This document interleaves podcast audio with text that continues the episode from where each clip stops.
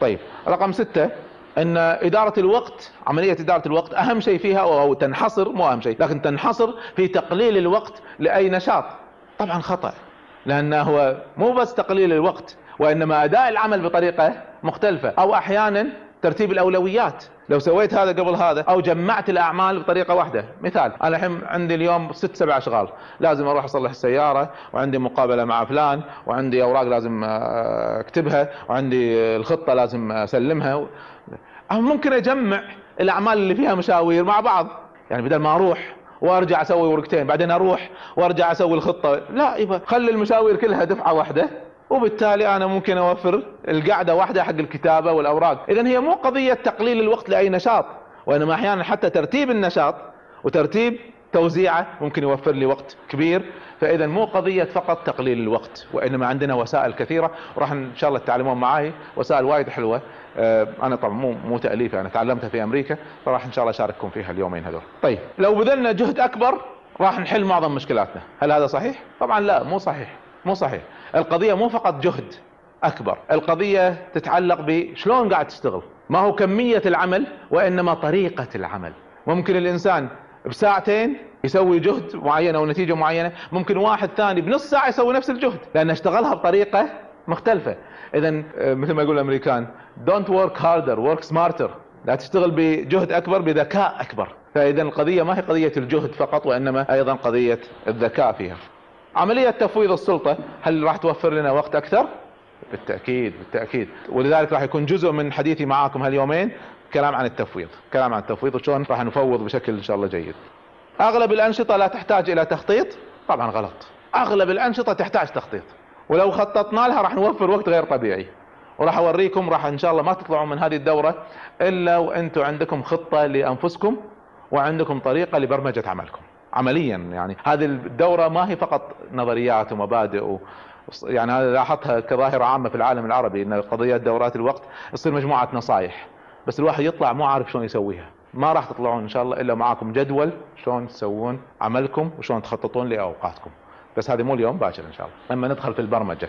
طيب عشرة الأشخاص المشغولين يؤدون عملهم بوقت أقل وبطريقه صحيحة أكثر. إذا تبي شغل يمشي أعطى واحد مشغول. كل الدراسات تثبت هذا تثبت هذا.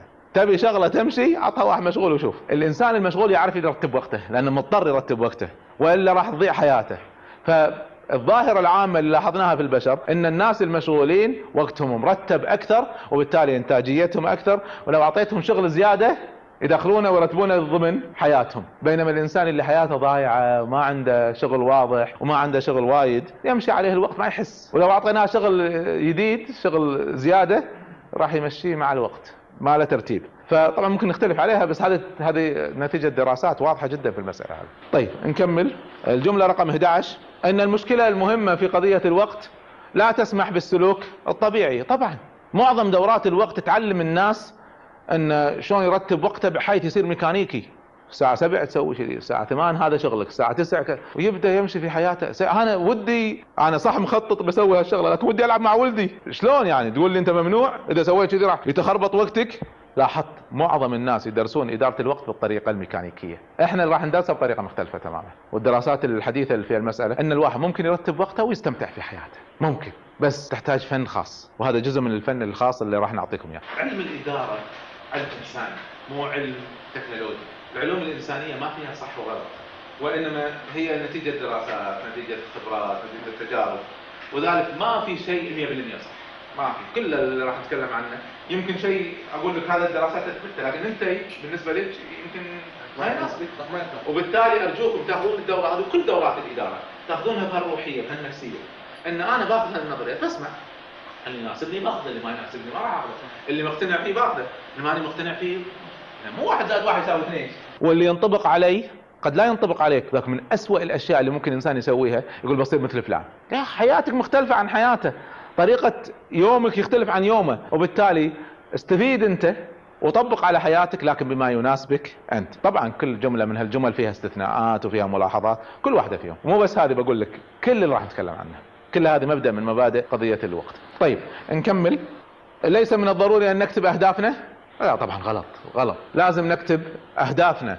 والدراسات تشير إلى أن خليني أعطيكم دراسة بسيطة شيء سريعة. سووا دراسة في جامعة هارفارد.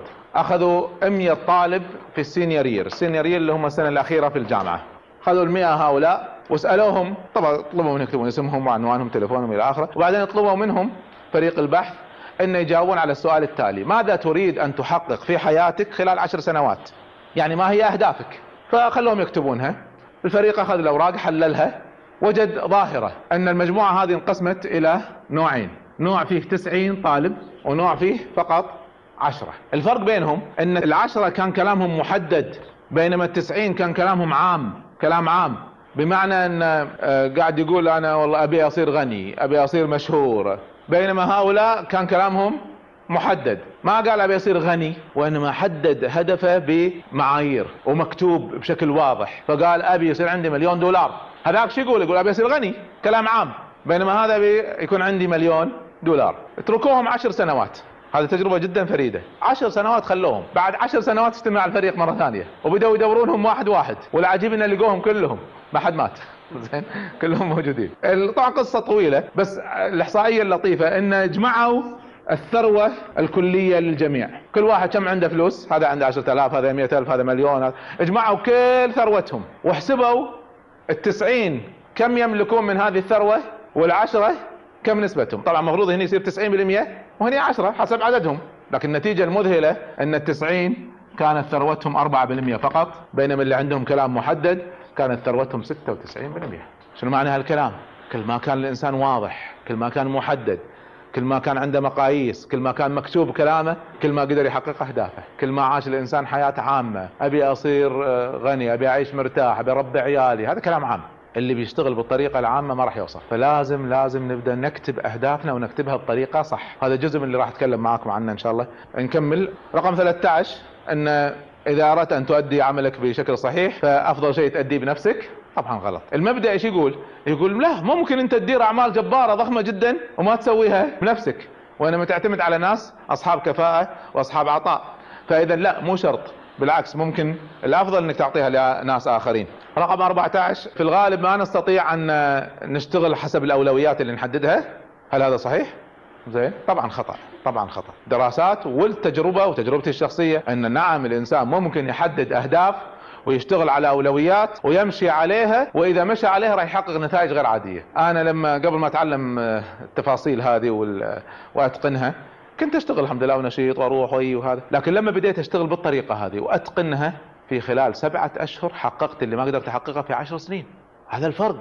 فالفرق مو نظري أنا كنت ندرسها نظريات لكن واحد جربها عملي. تعرفون الواحد لما يجرب شيء ويشوفه وده يعطيه كل الناس ويشوفوه شيء حلو فعلا.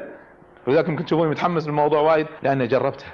فعلا ممكن الإنسان يحدد أولويات ويشتغل على أساسها ويحقق نتائج الحقيقة غير عادية. طيب السؤال الأخير رقم 15 أغلب النتائج هي نتيجة عدد قليل من الأنشطة؟ صح. والقانون في هذا إذا تحبون تكتبونه على مكان جانبي قانون باريتو لو قانون باريتو له اسم ثاني يسمونه 2080 والقانون باختصار يقول 20% من عملنا هو السبب في 80% من إنتاجنا. أو إذا حبينا نقولها بطريقة ثانية 20% من الوقت يؤدي إلى 80% من النتائج. 20% فقط من أوقاتنا هي المنتجة. 20% فقط من أعمالنا هي الأثر اللي صاحبة الأثر الأكبر في حياتنا. لو قدر الإنسان يميز هال 20% من الوقت 20% من الأعمال ويحاول يتقنها راح يكون نتائجه غير عادية. إيش قاعدين نقول؟ هذه رسالة قوية جدا. قاعد نقول مو شرط تتقنون كل شغلكم. 80% من شغلكم مو شرط تتقنونه. لو عرفتوا ال 20% المهمة وركزتوا عليها وأتقنتوها راح يفرق عليكم 80% بحياتكم.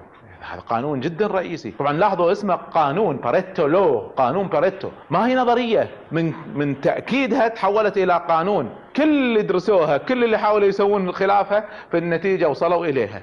فالآن صار قانون من قوانين الإدارة. اذا أخوي مو شرط تتقن كل شغلك ولا شرط ترتب كل أوقاتك بس أكو 20% من وقتك هي الحساسة هي المهمة. 20% فقط من عملكم هو المهم. خلنا نعرفه نحاول نركز عليه. خلينا نحاول نتقنه ونشوف النتائج غير العادية. فاذا مجموعة افتراضات الحقيقة مهمة جدا. لو بدينا نعرف شلون كيف سنحول هذا النظرية هذه النظريات إلى واقع؟ هذا حديثنا. كيف نحول هذه النظريات إلى واقع؟ الآن ننتقل إلى استقصاء. استقصاء كيف تدير وقتك؟ خلونا ناخذ السؤال الأول نجاوبه مع بعض وبعدين راح نوريكم شلون تحسبون الدرجات هل تشعر أنك تقضي وقتك بالطريقة التي تريدها؟ فحطوا إشارة إما دائما أو أحيانا أو قليلا أو نادرا. حطوا إشارة على واحدة منهم. السؤال الثاني هل تشعر أن كل شيء يسير كما خطط له؟ طبعا ما راح أقرأ كل الأسئلة الأسئلة عندكم. لو سمحت اقروها وحطوا إشارة على الإجابة اللي تناسبكم. لما تخلصون من الأسئلة كم واحدة جاوبتوها دائما تعدونهم؟ فافرض أن عندنا مثلا خمس إجابات دائما فراح نحط هني خمسة. خمسة ضرب أربعة. كل واحدة دائما راح تأخذ أربع درجات فيصير 20 درجة. بعدين نعد كم واحدة كم إجابة أخذت أحيانا؟ فخلينا نقول 10 ف10 ضرب ثلاثة راح يصير 30 وهكذا نبدأ نعدهم. قليلا راح تأخذ درجتين ونادرا راح تأخذ درجة واحدة وبعدين نجمعهم. اللي جاوب أسئلة المديرين راح يجاوب الجزء اللي تحت. بعدين لو تكرمون ترجعون لصفحة اللي هي اعرف كيف تدير وقتك. طيب اذا الإجابات دائما راح نعدها ونضربها في أربعة. أحيانا راح نعدها ونضربها في ثلاثة وهكذا ونجمع. اللي اللي مدير راح يجاوب آه اللي فوق اللي مو مدير راح يجاوب اللي تحت. تحسبون درجاتكم بالطريقة هذه. وبعدين تنتقلون لصفحة اعرف كيف تدير وقتك وتحسبون درجاتكم بناء عليها. فتشوف انت قاعد تدير وقتك بفعالية ولا ما تديرها بفعالية. طيب يعطيكم العافية. تكلمنا عن مجموعة مبادئ رئيسية. عرفنا شنو ما هي الافتراضات الرئيسية لقضية إدارة الوقت. وعرفنا أيضا كل واحد فيكم وين مشكلته في إدارة الوقت. طبعا أنتم لما حطيتوا دائما واحيانا اللي عندك فيه قليلا ونادرا قاعد تشوف إن عندك فيه مشكلة. وهذه النقاط اللي إحنا بنحاول نعدلها على الأقل نخطط لتعديلها. الآن راح ننتقل إلى جزء ثاني رئيسي وهو اعرف مضيعات وقتك وتعلم كيف تتعامل معاها. حطوا لنا لو سمحتوا إشارة. طبعا ما فيها درجات هذه بس كل واحد عشان يعرف هذا الإنسان نفسه عشان يعرف شنو اللي قاعد يضيع وقته. فأعطيناكم قائمة طويلة من الأشياء اللي تضيع الوقت. خلونا ندردش فيها بسرعة. افتقار إلى التخطيط صحيح. افتقار إلى التفويض. طبعا مو كلها تنطبق عليكم. اللي ينطبق عليكم حطوا دائما أو أحيانا أو هذا. آه الزوار بدون موعد. المكالمات الهاتفية. الفوضى. عشان يدور ورقة يقعد له ساعتين. لأن أوراقه كلها فوضى. آه التأجيل أو التسويف. اجتماعات غير فعالة. معاملات أطباء إلى آخره. عدم القدرة على الرفض شنو معناها؟ ما أقدر أقول لك. كل ما جابوا له شغل حاضر من عيوني. حبوب وطيب وما يرد أحد. هذا اللي ما يرد أحد عنده مشكلة في حياته. لأن في النهاية كل شغل الناس عنده. هذا أيضا راح نتكلم شلون راح نتعامل مع هذه المسألة. أه فقدان الرغبة والملل عنده وقت بس ما عنده إرادة مال. الحياة بالنسبة له صارت روتين. فعدم الرغبة هذه تؤدي إلى ضعف الأداء. الطوارئ والمشكلات اكو ناس حياتهم عندهم اما اوضاع صحية ولا مشاكل بحيث ان دائما حياتهم ما هي بيدهم. فراح تأثر عليهم. طبعا مو شرط تأثر على كل حياتهم لكن لو أثرت على ساعتين في اليوم إحنا نعتبرها كثيرة. ساعتين ما هي شوية في اليوم. أيضا آه، فوضى الأوراق فوضى الملفات الرغبة الزائدة في المثالية.